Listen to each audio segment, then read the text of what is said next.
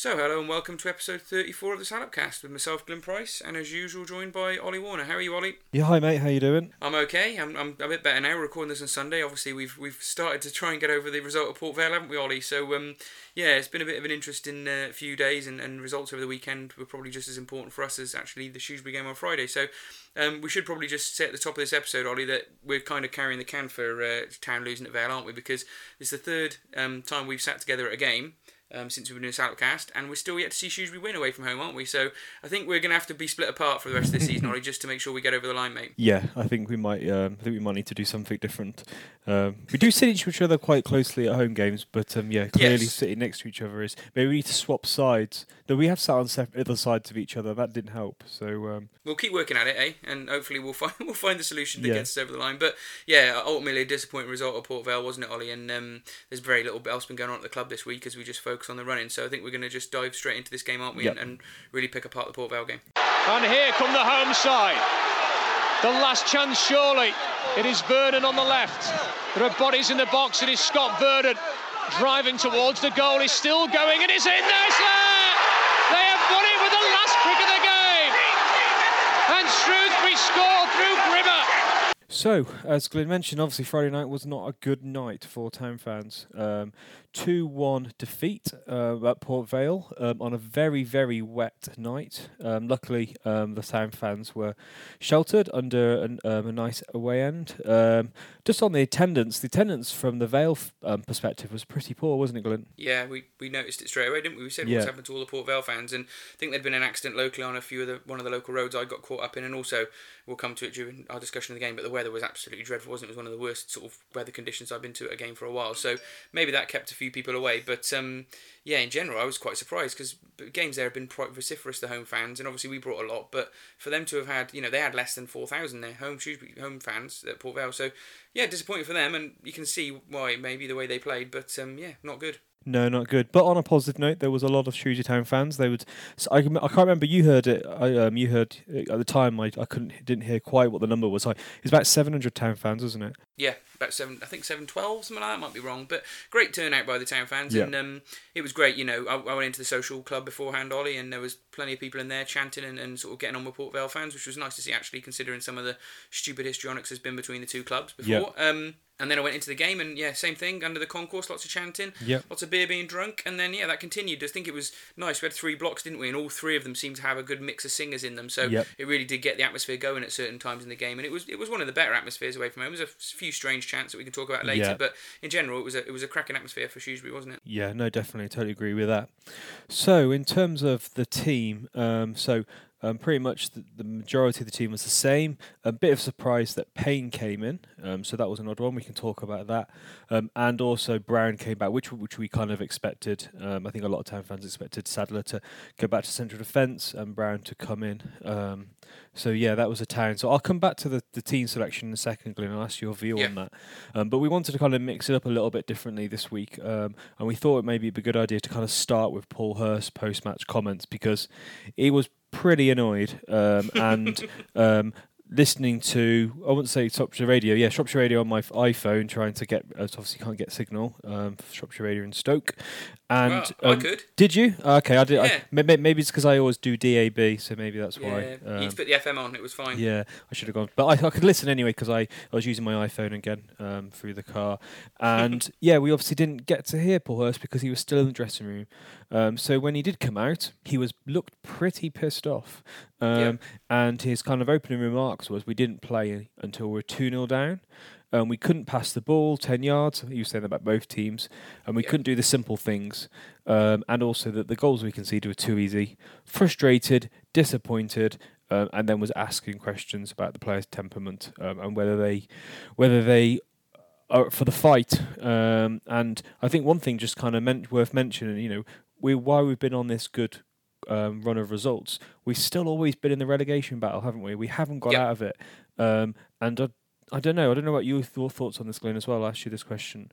Um, do you think BBC Shropshire and some other media have been a bit kind of almost too positive in terms of our recent results? And while our league position has still been quite precarious.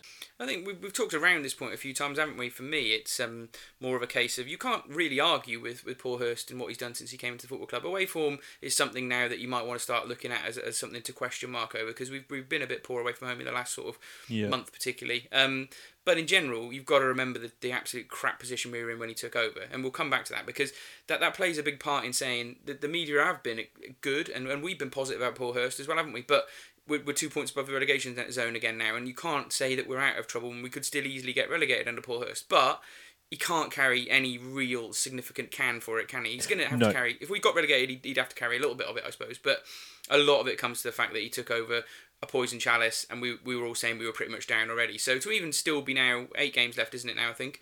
Um, Yeah. To still think we've got a buffer and we could still stay up. Let's let's look at the positives still, but you know, I think it is good that we had some positives because it was so negative during November and December that the football club was heading nowhere on and off the pitch in some respects, wasn't it? And we, we were starting to question all sorts of things. So Paul Hurst has sort of started to get us looking upwards, and if he can just snickle out another couple of wins, then I think a lot of that praise he's had will be well due. Yeah, no, definitely. I just felt um, that of Shropshire, in particular, were quite buoyant. Obviously, we were buoyant Yeah. in terms of we were winning games, but um, I thought um, I thought Paul Hurst was right throughout the whole this that positive period when we were you know top of the form um, table that um, we were still not safe. Um, I think, and particularly going into the Coventry game, uh, there seemed to be an expectation that we were going to win easily, uh, and we didn't. Um, I don't know. That's just the impression I I- got. Um, Yeah, it is interesting, Ollie. But then I think you know, I, there's there's a you know there's a discussion to be had about the media and, and, and that sort of thing. But to me, it was interesting listening to Paul Hurst and some of the things you just mentioned there about whether, regardless of what the media are saying and regardless of what fans are thinking and even what Paul Hurst is thinking, what's in the mind of those players over the last three games, Yeah. playing three teams, bottom of the league. What what is in their temperament? Did you know were they were they too casual approaching it, thinking that the job was done and they'd get one or two wins in these three games and, and be safe? Because if that's the case, then that and, and obviously the things Paul Hurst told us about some of the temperament of the players during Danny Coyne's reign in charge and how he thinks that what I can't remember what the word he used now was, but you know it was it was disrespectful is also in a sense, disrespectful. weren't they? Yeah, they weren't trying. didn't give him the respect he deserved. Yeah, and I'd like to think we've moved on from that, but you do think somewhere along the line that even some of the lone players potentially, maybe Payne for one, who we'll come to talk about, does he think it's job done? Is he really going to be putting in the shift now in this in this relegation battle again? Because that attitude over the last three games has potentially got us right back into trouble and, and needs to be kicked out of him pretty sharpish, I think. Yeah, no, definitely. We're in concern. So going back to team selection, Glenn, what were you surprised um, with, particularly with um, the choice of um, Payne up front? I was massively. I think this takes us back to the Milton Keynes Dons away game, which is sort of where I kind of made an initial judgment of what I think Payne offers us in a relegation battle. Um, and I'm not to say he's not going to turn into a good player, but I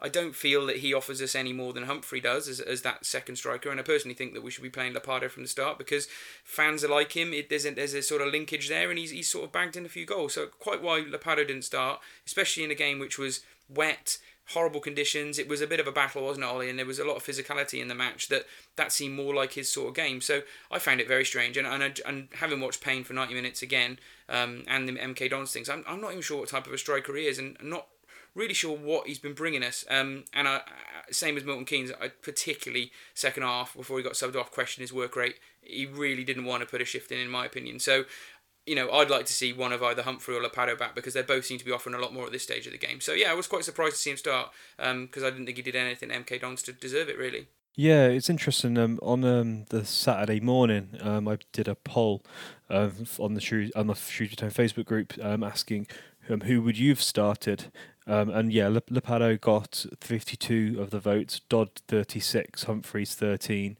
um, Mm. Guy Maggio got two, and Payne got no votes. So kind of tells you everything in terms in terms of um, yeah in terms of expectations. And I thought our best run had been um, with um, with, with Ladapo um, and Roberts, um, Roberts. playing up front. So yeah what if you, you know if your form has kind of um, enough form has gone poor you know we've drawn quite a few now we've lost again uh, yeah why not return to the team that kind of did well? And uh, I thought he offers a bit more and there must be something in he must see something in Payne and I think Hurst you know we owe him the respect to trust his judgment but um, yeah I, I don't I haven't seen what what, what Payne Mm. um, brings and also he was ill at the start of the week so Yeah. um, yeah, I just I don't, I'm not sure what um um Ladapo's done to not um, be dropped, but anyhow, um, yeah, that's that's our Yeah. views on that part. Strange. That team selection. Very strange, yeah. I, I'm sure that we'll, you know, consistency of, of team selection is something that Shrewsbury Town fans are always banging on about, isn't it? And you know, when you've got two front players um, who were, were doing a reasonably good job, you know, we had a couple of games where we struggled when Ladapo played, but you know, uh, we didn't struggle in those games maybe as much as we did against Port Vale on Friday night. So maybe he think he has to go back to the drawing board and rethink about what he's going to do there. So Yep. be interesting to see who starts the next couple of home games because you know we're going to come to this in, in, in a bit. But these two crunch home games are going to be pretty season defining, aren't they? Every game's massive now. So Yeah, personally, I'd like to see Humphrey starting. Uh, uh, sorry, um, Ladapo starting. I, I I've enjoyed Humphrey's work off the bench. We were talking, weren't we, on on Friday night, me and you, Ollie, and saying that he's actually been really good when he's come off the bench. And one of those one of the reasons we sparked into life a little bit. And he did enough when he came on. But um, yeah, if he can be that impact player as a substitute, it's Roberts, Ladapo, and Humphrey with the three I'd be getting the most most minutes out of really. Yeah, no, definitely interesting, interesting views, and yeah, a lot of grumblings on the terraces when that decision was made. There was, yeah. So yeah, starting going into the game, um, I think the first two observations um, were how big is the pitch? The pitch um, Vale. I knew it was big, and I remember going there a few years ago, um, but I forgot how big it is. It's absolutely huge. Um, and then also the weather conditions were pretty horrendous. Um, but yeah, um, what was your view on the on the pitch, Glenn? You, did you think it had a big Yeah. impact on the game? I, I, I do and I don't in some respects. I, I thought initially we, we sat there and looked at it, didn't we, Ollie, and we were talking about this pre-match and saying, you know, this is ideal when we're playing with two wingers. Um, we should be getting a lot of space, and you'd like to think that Rodman and um, Whalley would be getting a lot of crosses in, and you know maybe that's the sort of thing that Payne brings us. Maybe he's good in the air or something, but he never got a chance to show us, did he? Because we very rarely got it down in the wings, and we, we commented into the game, didn't we, about how Vale's pitch is huge, but it doesn't. A lot of it doesn't get used. It seemed to be that you know all 22 players were sort of clustered into sort of one area every time, and there was not any width for either team during the whole game, which was weird considering how big the pitch was. But then when you've you know they played 4-4-2 as well, didn't they? I think, and they sort of went like for like, and so it was a bit of a man versus man situation in the game, wasn't it? And yeah, it didn't it didn't actually play as big a part as I thought it might have done in, in terms of how we could have exploited it and um, turned it to our advantage, really. Yeah, um, yeah. We we didn't use the space and we didn't get the hill. I guess um, going back to her um, post matches, I guess we didn't really take advantage of the space because we couldn't pass. Which is obviously Very a true. fundamental of football. If you can't pass the ball, then you're going to struggle. Yeah. Which obviously didn't mean that we didn't get the chance for the yeah the, the fullbacks and the wingers to kind of get wide because yeah we just No. gave the ball away, which is very very frustrating. Um, but yeah, do you want to do you want to lead us into the start of the game, Glenn? Into the- Yes, I mean uh, the other thing about the pitches, I suppose, it wasn't really helped by the weather conditions, was it, No, Ollie? it Because wasn't. Um, for anyone that wasn't there, you know, I think you'll have heard it was windy and rainy, but geez, it was pretty bad to be honest with you. So I mean, I remember getting there about forty-five minutes before kick-off. I got out my car and I'd been sort of only about an hour or so up the road, and it was slightly better conditions there, but must have been getting worse in Stoke as we come come down there. Because I got the car and it just almost got blown away by the wind. I was, and I and I know Port Vale's one of the higher grounds, isn't it? It's quite high up in Burslem. Yeah. Um, and the wind and the rain just didn't stop coming down the entire, you know, 90 minutes and the hour before and the hour afterwards. And so, you know, towards the end, it was getting some sort of puddles getting on the side of the pitch. So it wasn't a game you were going to play very neat football in, and, and you were going to need battlers and scrappers. And, and, you know, deep down, I think Port Vale probably had more battlers and scrappers than, than they had classy players. We've obviously had a few players on there who've got a bit of pedigree and a bit of class and might just have been lacking that sort of you know, bit, bit of graft, that bit of graft and hard tackling and wanting to get hurt. You know, a little bit of that. I wouldn't say it was a big factor in the game, but yeah, it definitely had a factor. The, the weather conditions as well as well as the pitch. So it was just a very very strange game in some respects because of those two things. Yeah, no, it certainly was. And well, I, I, in terms of player performance, um, yeah, maybe we'll come on to player performance after we kind of give a bit of a summary of the game. Um, I'm not sure if I, I don't know, I'm, I'm kind of mixed. Like, yeah, my my opinion has been kind of changed after a few days listening to Paul Hurst back. Um, but yeah, let's go back and let's go into the player performance after we kind of given the, the guys Yeah. who weren't at the game a, a bit No, of the game obviously started pretty poorly, to be honest with you. I mean, Vale got on top pretty early doors. Um, and we had Leutwiler to thank, didn't we, from a couple of really smart saves in the first half. I mean, it wasn't a great game of, of any quality in the first half, Ollie. It was pretty dull, we, we sort of said at half time. And, you know, at half time we were pretty happy to be nil nil because that we would have took that as a result at the end of the day. Um, but it did require Leutwiler making some smart saves. They got him down the right hand side once and he came out and smothered a chance just wide for a, cor- uh, for a, yeah, for a corner. And then he had another chance that was directly at him that he'd made a really smart stop at as well. So he played pretty well, Leutwiler, in the first half to keep us in it. And you, you like to think that they'd miss these chances and we might have been able to capitalise in the second half, but never came to that. So yeah, um, we had a sort of grew into the game really, but only a little bit towards the end of the first half, didn't we, Ollie? And then we had a long shot from Rodman, and I think was it Whalley or or it might be someone else had another long shot, but they were you know speculative efforts from 25 yards plus. So we didn't create really anything of any note, did we, in that first half, No. that, other than those two long chances? So it was a game devoid of any quality in the first half, that's for sure. And uh, yeah, I don't know, did anything else stand out about the first half to you? No, no, um, not much happened. Um, yeah, there's a couple of yeah. Rodman's chance, I guess, was the kind of the, the closest we came to The best. to get yeah to getting um, a shot on target. Um, well, wasn't a shot on target? Was it went wide? Yep. Um, but yeah, it was pretty poor and yeah. Just in terms terms of play performance and strikers, we didn't hold the ball up very well, and um, yeah, we didn't really get the chance to build any kind of possession. Um, so yeah, going into the second half, their There corner, yeah. So there was the goals, and um, on the um, 66th minute, um, Foley scored from a Taylor corner. Um, and I've watched this back, and um, did you hear that, um, the that people were mentioning that it shouldn't have been a corner in the first place? Yeah, we, we said on the again going back to the night, we sort of said that we could see the town players cr- sort of criticising the referee for giving the corner because it looked to me like the ball was going out, and then obviously Leutwiler went to pick it up and stop it going out, and then he got given, and it would have been going out for a goal kick anyway, and then he got given a um you know penalised for knocking out a player. I think that's what it looked like from from the highlights I saw and from what happened on the night, but um shouldn't have been a corner either way. Uh, even if it shouldn't have been a corner, should be defending it a damn sight better than they did, shouldn't they? Because it was very slack, and the guy ran from a long way out, and Brown just if you look at the highlights again, the wind and rain were rattling through. So I don't know whether that some water got in his eye and maybe just made him miss his man, but he definitely missed him and was three, four yards behind him. And guy ran in, timed it, timed it perfectly, and headed it home. Leutwiler couldn't really have done anything about the chance. So very poor defending, and it didn't get cut out front post either, did it? So No. yeah, not ideal. No, very sloppy. Uh, not the kind of a, a classic town. Um, 2016, 2017. Uh, Yeah. Be interesting if we had the stats. If you know how many goals we've conceded um, from from f- set pieces, um, it's pretty horrendous. Um, and another example for the another another goal for the for the cabinet in, in that kind of perspective. Yeah. Well, you, should, you talk about goals at corners, Ollie. Even at the football matches, uh, you know, when you sit by Ollie, uh, he doesn't just talk about stats on this podcast. But you were telling me about you'd been reading something about actually how many the sort of percentage of corner, sort Yeah. of percentage of goals scored from corners. And you think about Town, we do even worse than that stat you were telling me. But in terms of conceding them, we must we must let teams score a higher percentage of corners against us than is probably the average for most teams in a football league. Yeah, so that's that stat was um there's a book I haven't completely finished. It's about a book about football statistics, and it was saying something like one in nine corners result in a, a shot on target, let alone a goal. Um, and it was interesting. I also made the comment about how Jose Mourinho still doesn't understand why English people clap a corner. Um, and after reading that Yeah. stat, I don't clap corners anymore um, because. Especially, especially as normally Town concede, but um, yeah, they don't normally um, result in that many goals um, in No, and we had load, we had a load of corners at Vale. We should mention this as well. You know, we didn't play brilliantly, but we did create.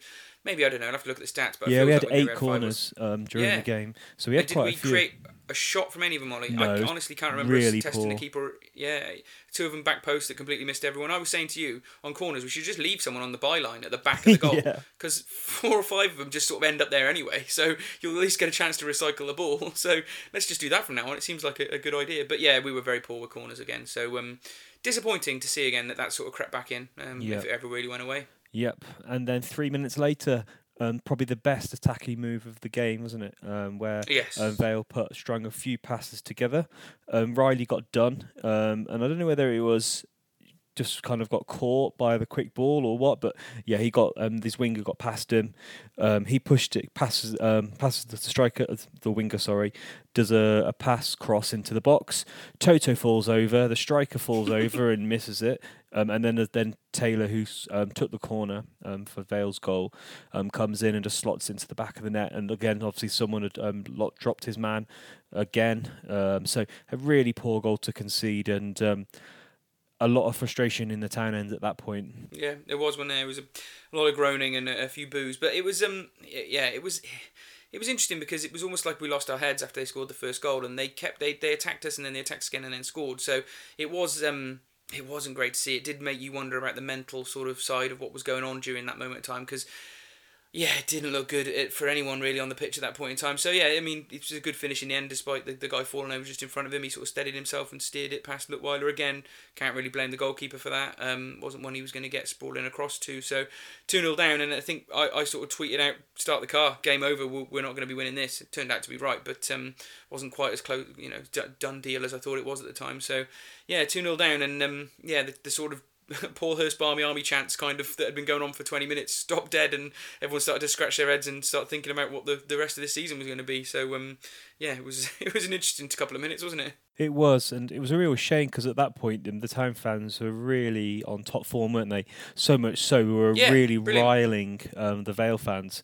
Um, they were quite annoyed, especially the three porky lads who decided to take their top off and have their one shower of the year. Um, yeah, they, we're town fans were in really, really good voice, and we were singing um, Paul, and it was really nice. It was Paul Hurst, Barmy Army, but two sets of fans of in the Shrewsbury Town fans singing it. Yeah. So it's vice versa, vice versa for like a, you know a good 10 minutes is that exaggerating maybe 10 minutes or No, like longer than that, yeah, think, yeah. really really positive really um, good and yeah my voice was um, quite hoarse when i got home fortunately um, my, my fiance Because you were was swearing at the end. That's that's Welly. yeah so oh, it was, yeah i think i burnt quite a few calories in that game jumping up and down and getting annoyed but um, yeah it, it really and it was a real shame because you know after a few draws i really hoped we didn't get something from the game and I was really confident and um, excited about this game. I was really looking forward to it.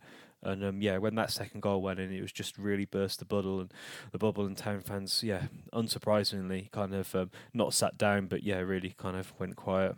It, it does. I can't, you know, I'll take us through to the end of the game. Actually, one of the Yeah. things I was thinking about driving home was it was just like we'll come to the other goals and what the rest of the, the game, but it was a real sickener watching Vale fans celebrate like that. Yeah. Like there are local rivals, and I they're one of the least like teams I think Shrewsbury Town fans have got at the moment, and just to see all their fans, those scummy ones down in the corner, the ones that generally come to ours and cause trouble, and last year punched a police horse, if you remember rightly. Yeah. Um, you know, it was I made me feel worse about losing. You know, if we'd have lost that game to another relegation rival, Coventry or something, I would never have felt as bad as I did coming out of the game. But I was pretty bloody angry and livid driving home about having having lost to them and let them off the hook. You know, Port Vale, we've let them back into this bloody relegation battle. You've given them a sniff of a chance now.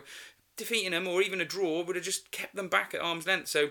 Uh, r- real frustrating. Anyway, that Yeah, that's just how I felt at the end, and I'm sure that lots of people felt like that. yeah, there you go. Um, anyway, but yeah, obviously we did have a small fight back, didn't we, Ollie? So um, yeah, do you want to just go over that? yeah. So um, we s- kind of sprung into life, didn't we? At this point, Uh, Subs. yeah, the subs came on. So um, Humphreys came on, Dodds came on, um, and brought a lot of life into the team. Brown all of a sudden remembered that he's allowed to attack um, and was quite a threat um, on the left flank.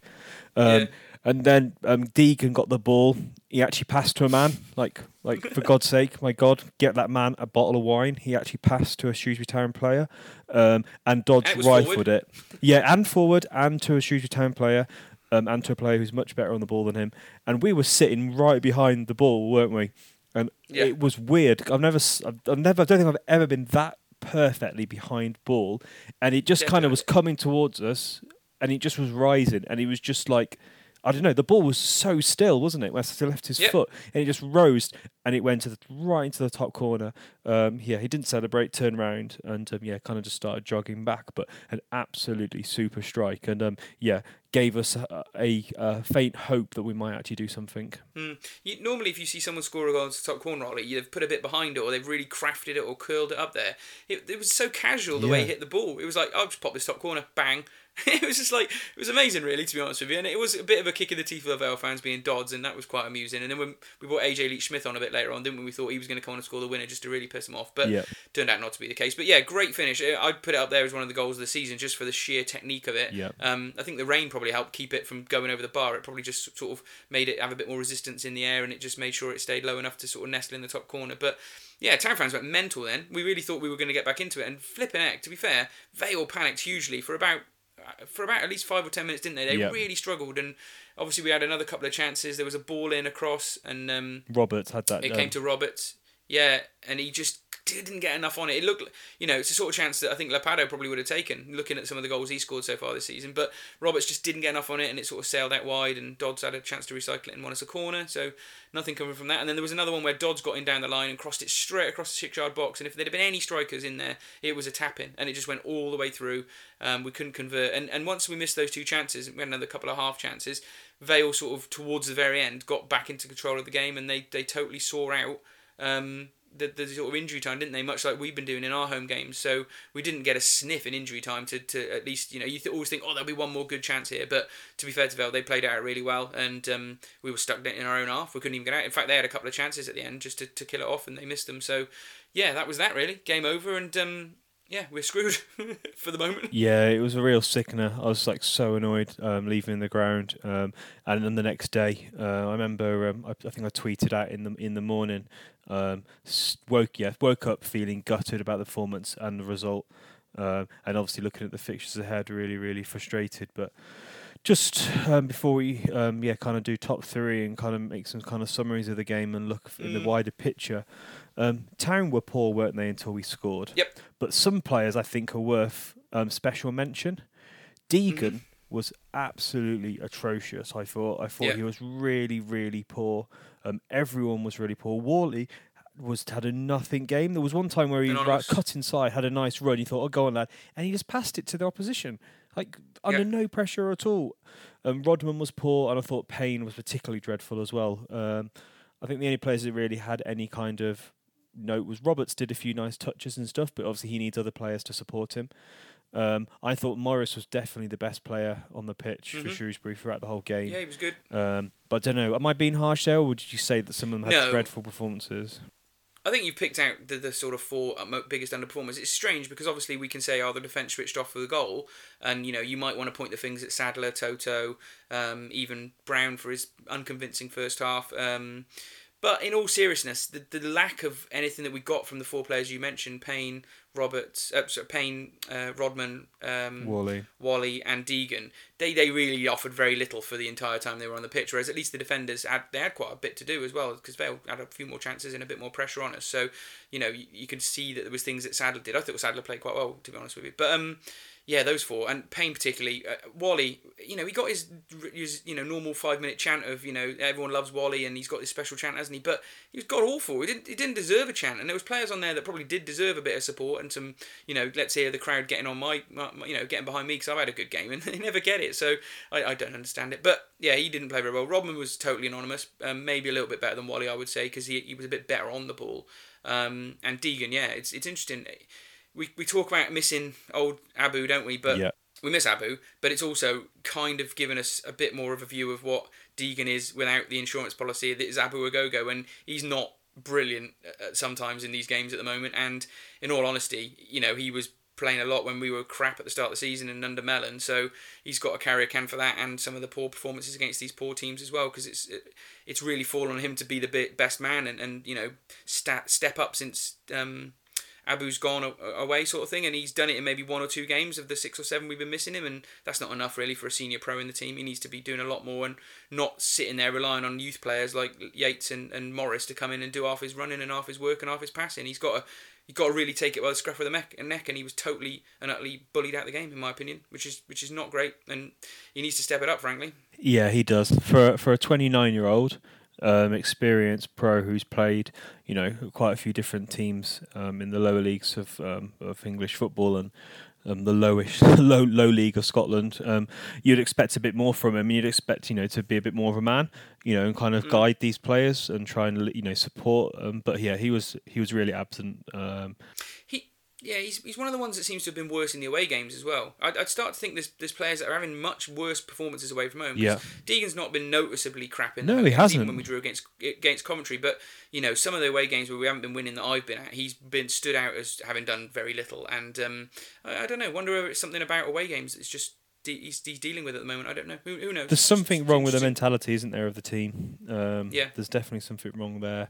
Um, and there's something that's either, yeah, just yeah, you know, we don't seem to have enough get up and go to try and um, get a goal. Um, mm. And I don't know whether it was the run, you know, kind of gave us the inflated um, kind of um, inflated our chances in the players' mind of staying up, or but our away Yeah, form has been poor. Um, and our away points um, continues to be poor. Um, luckily, our home form has salvaged Justin. But the trouble is, you look at you look ahead, look at our fixtures, and they're tough. They're tough. So before we go are. too far ahead, um, I was one thing we both wanted to mention. I saw you put this in the agenda, Glenn. Um, I thought one thing was really unnecessary, and well, maybe it's something to do with the age of the fans who would who started the chant. But what Yeah. was the anti-Mellon chant about? I just bit weird, wasn't it? To be fair, I mean, obviously we would have got relegated under Mickey Mellon, and, Yeah. and there were some things he did that weren't good for the football club. But you know, we, we did our sort of. If anyone's interested, there's an episode of Salopcast where we talk about sort of Mellon and his legacy at the football club, isn't Yeah. there? And you know, i i the stuff he did in getting us up to League One and, and Cheltenham in the last day of the season, and some of the things that went on at the football club then with people who passed away, and his community work that he kind of stopped doing at one point, but before that had been fantastic. All of those things have to be considered. In, bring into consideration. But yeah there was a long chant of you know cheer up Mickey Mellon oh what can it be sort of thing. And I was a bit like I'd not heard that before. I don't know whether they- they've been doing that at away games I've missed. But yeah a bit of an interesting one. And, and you know of all the managers we've had over the years he's hardly he's hardly that well you know hardly that disliked is he? And probably has 50-50 stock with fans um, so yeah maybe it's maybe it's an age thing I mean who are we to tell them what to chant they, they were pretty good in most of the rest of the chants Yeah, they got going during the game the, the lads at the back but I just thought it was a little bit unnecessary personally um, and and yeah not not really needed Yep, no, I totally agree with that. You- That's exactly what I was. I thought. So yeah, um, what else to say on this game, Glenn? I, I kind of like to sum this got wet to sum the way home. Yeah, a long way home, and to sum this game up like a a good old sigh. It was a Yes. it was it was disappointing and poor and everything kind of ad, you know kind of adjectives you can kind of think of to describe a, a poor performance. Um, I think it, it's taken this weekend for town fans to get in their head where we're at now. This because it's been interesting on social media and sort of listening to other bits and pieces from people I've been talking to over the weekend. I did the Shrewsbury 10k today, and I bumped into a few Shrewsbury Town fans, and quite interesting about how you know not everyone's got the view that we're screwed now, and, and you know people are saying, look, we've got this two point buffer, and you know we've got a few more home games coming up, and our home form's been better. Whereas you know personally, I'm a bit more of the opposition of like I think we're right back in trouble now, and and I'm I'm quite panicked about the rest of the season, and and it was never you know we were never totally safe, and we never said that on the podcast, but yeah, yeah, it's, it's, it's, I think it's taken the weekend for people to sort of put in their mind where we're at and what, what what we're doing, and obviously the results on Saturday, which we can briefly talk about, I suppose, played a big part in that. yeah. No, I I think um, we have been getting a little bit carried away with ourselves, um, but the but the gap between us and the relegation zone has never really pulled away. Um, it was up No. to like eight points, maybe nine. I- But I think it was eight was the highest we got up to. Yep. Um, and yeah, now it's been shrunk. So before we kind of go on to the Saturday results, yeah, should, we Oh, yeah. should we do the top three? Yeah, go on. Yeah. So um, we both went for Morris, um, number one. Um, so I think that was quite Yep. good, and he, he played really well. I told you he played really well, didn't I, in the last game um, away Yeah. at Chesterfield, and he continued that form. Um, and then yeah, so I went um, Dodds second um, and Leutwiler third. I went for I was really struggled for number two and three. I went for Dodds just because of the goal and the impact he made. I went for Leutwiler because he did make a class save, didn't he, in the first half to put Yep, it onto the box and onto the post. Um, so I thought he deserved that. Um, so yeah, so you obviously, as I said, you went for Morris number one. Who was your second, third? Yeah, I mean, just before I go on to second and third, uh, probably just worth me having my say on Morris. Yeah, 'cause It's the definitely, first time I'd seen him play, and, and yeah, he's very neat on the ball. Um, didn't seem to give it away as much as uh, our other players, which obviously stood out in a, in a performance as disjointed as we had. Um, and he, he put a couple of really nice sliding tackles in, didn't he, as well? When on a wet on a wet surface, you always like to see that. And there was a few good tackles actually. Toto put one in, but yeah, I thought he looked much more handy than um, Yates, um, who we've been seeing in the last few weeks. He looked a little bit more physical, um, which was definitely needed in a game like this. So yeah, uh, for the first showing, I was I was pretty impressed with him, and I, I say I went for him for my number one as well. Um, like you just said about Leutwiler, I went for him for my number two. Actually, I thought that in the first half, and we would have been behind then, and probably wouldn't have got back in it um, if he hadn't made those three good saves. So um, he didn't really have any chance with the goals. You can't really point a finger at a goalkeeper for that. So I thought kicking wasn't as bad as it has been in recent weeks, considering how bad the weather was and the wind was. So yeah, I thought he was pretty good, Leutwiler, and I went for third place. It was a bit of a toss up, like you say. I went for Roberts, but it could have been Sadler.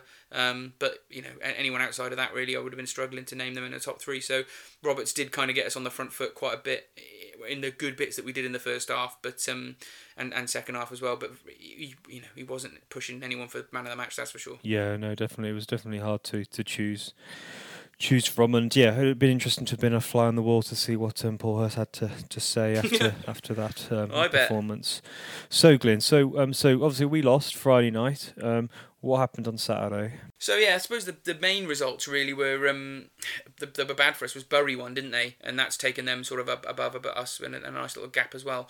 Um, but in terms of the, the teams sort of below us, obviously Swindon's still someone I'm keeping an eye on, even though I think they will get relegated. At one point they were beating Bradford, they were one 0 up, Yeah. and Bradford scored. Uh, Two late goals to beat them, so that was probably a, a really encouraging result for us. And also at one point, Oldham were beating Peterborough away, which would have been a grand result for them. But they got pegged back um, to a draw, so they went above us. But obviously, it was only a point rather than the, the three it could have been. So we've dropped down now just to just above Vale, two point gap, and um, yeah, we're nineteenth now all of a sudden, and it's just it doesn't look too good. There was a couple of other results down the bottom as well that sort of went our way. Sorry. Glenn, we're think Gillingham only- twentieth. We're twentieth. We're below Oldham. Oh, 20th, sorry, Yeah. yeah. It's gone down to 20th. I should have said that. Yeah. But yeah, um, yeah, Gillingham also drew as well, I think. So it wasn't as bad as it could have been, was it? So that was sort of the only saving grace of the weekend, I think. Yeah, and it's just so frustrating because if we had won, um, we'd be on, um, we'd be one point ahead. Bury would be seventeenth, um, and we'd have a, we'd have a, um, yeah, we still maintain that five point gap. But yeah, two is Well, no, it'd be eight. yeah. points, Sorry, sorry, sorry. Yeah, we would have had an eight point gap.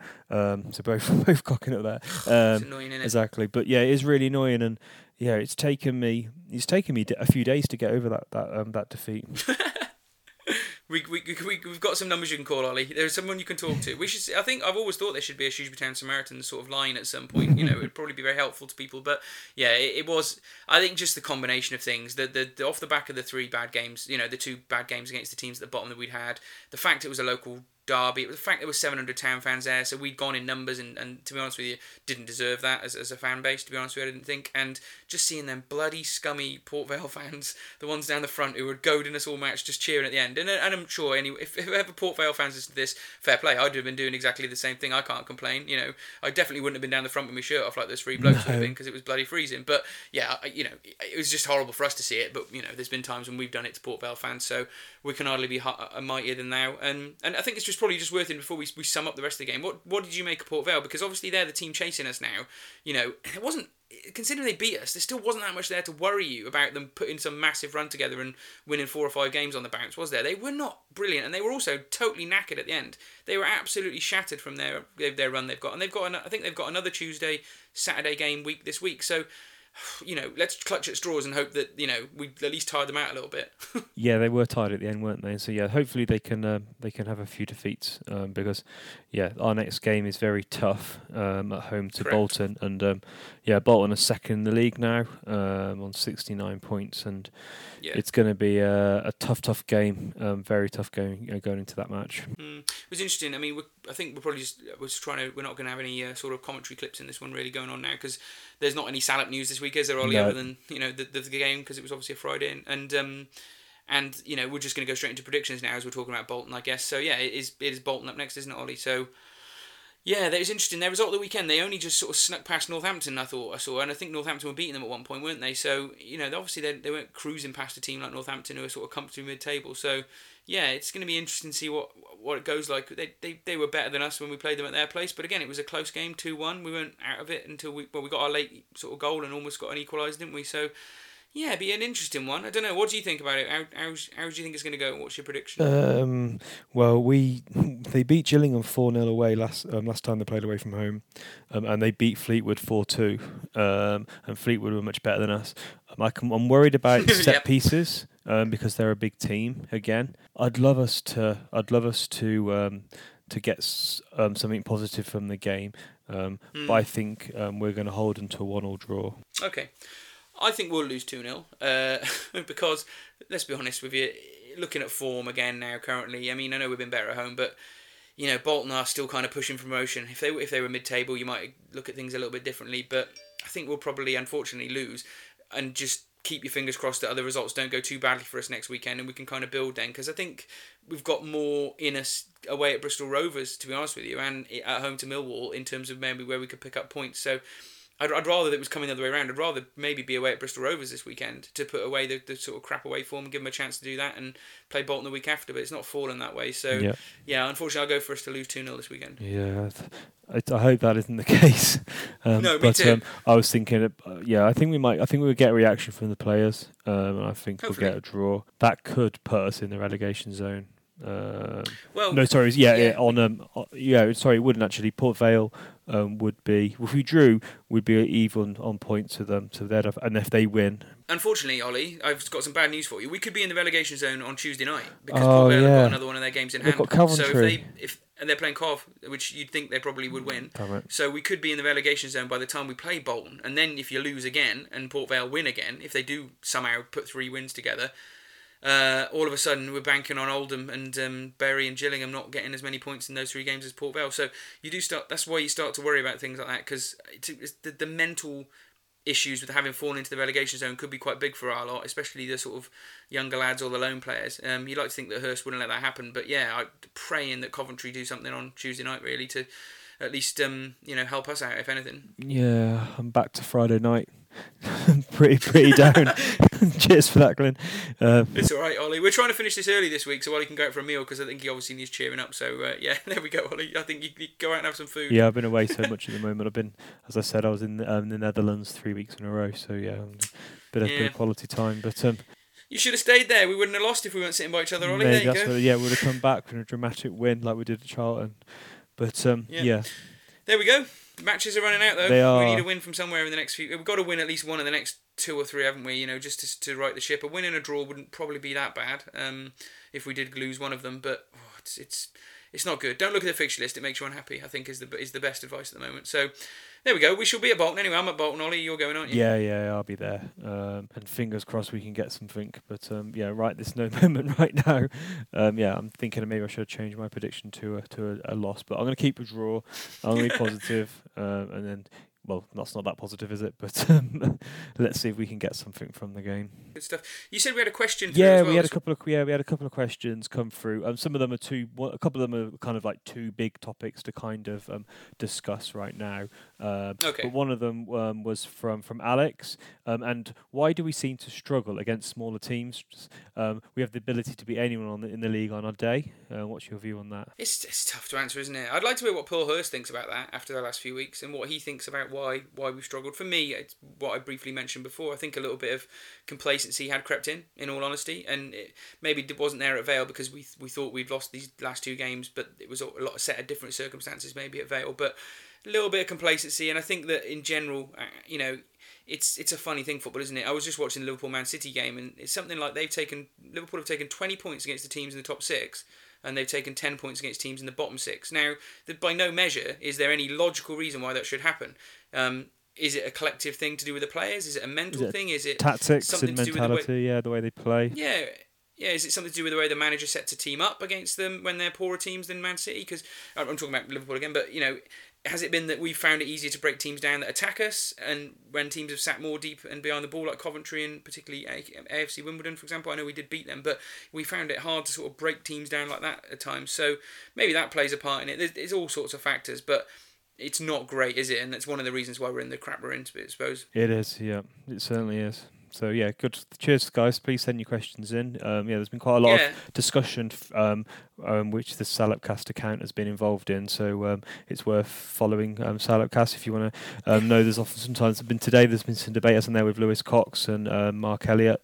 Um, so yeah, it's worth following the account at, um, at Salopcast on Twitter. So Yeah. Well, there's, there's one more thing just to mention, Ollie, before we go, which is um, we just want to sort of uh, sort of give you everyone a heads up about something we're working on with the the Breathe On Salop blog, which is um, obviously it's coming up towards ten years at the New Meadow um, at the end of the season, isn't it? So we'll have, we'll have done ten seasons at the New Meadow, um, and we're going to sort of put together with with the guy with Alex who was on the podcast um, a sort of the best team that we've had in those 10 years, you know, and, and put it out there to, a, to vote amongst the fan base. So just to make everyone aware that it'll sort of be on Facebook and Blue and Amber, and we'll sort of mention it on here, um, and we'll sort of see who the fans vote as the best player in each position for the last uh, 10 seasons at the New Meadow.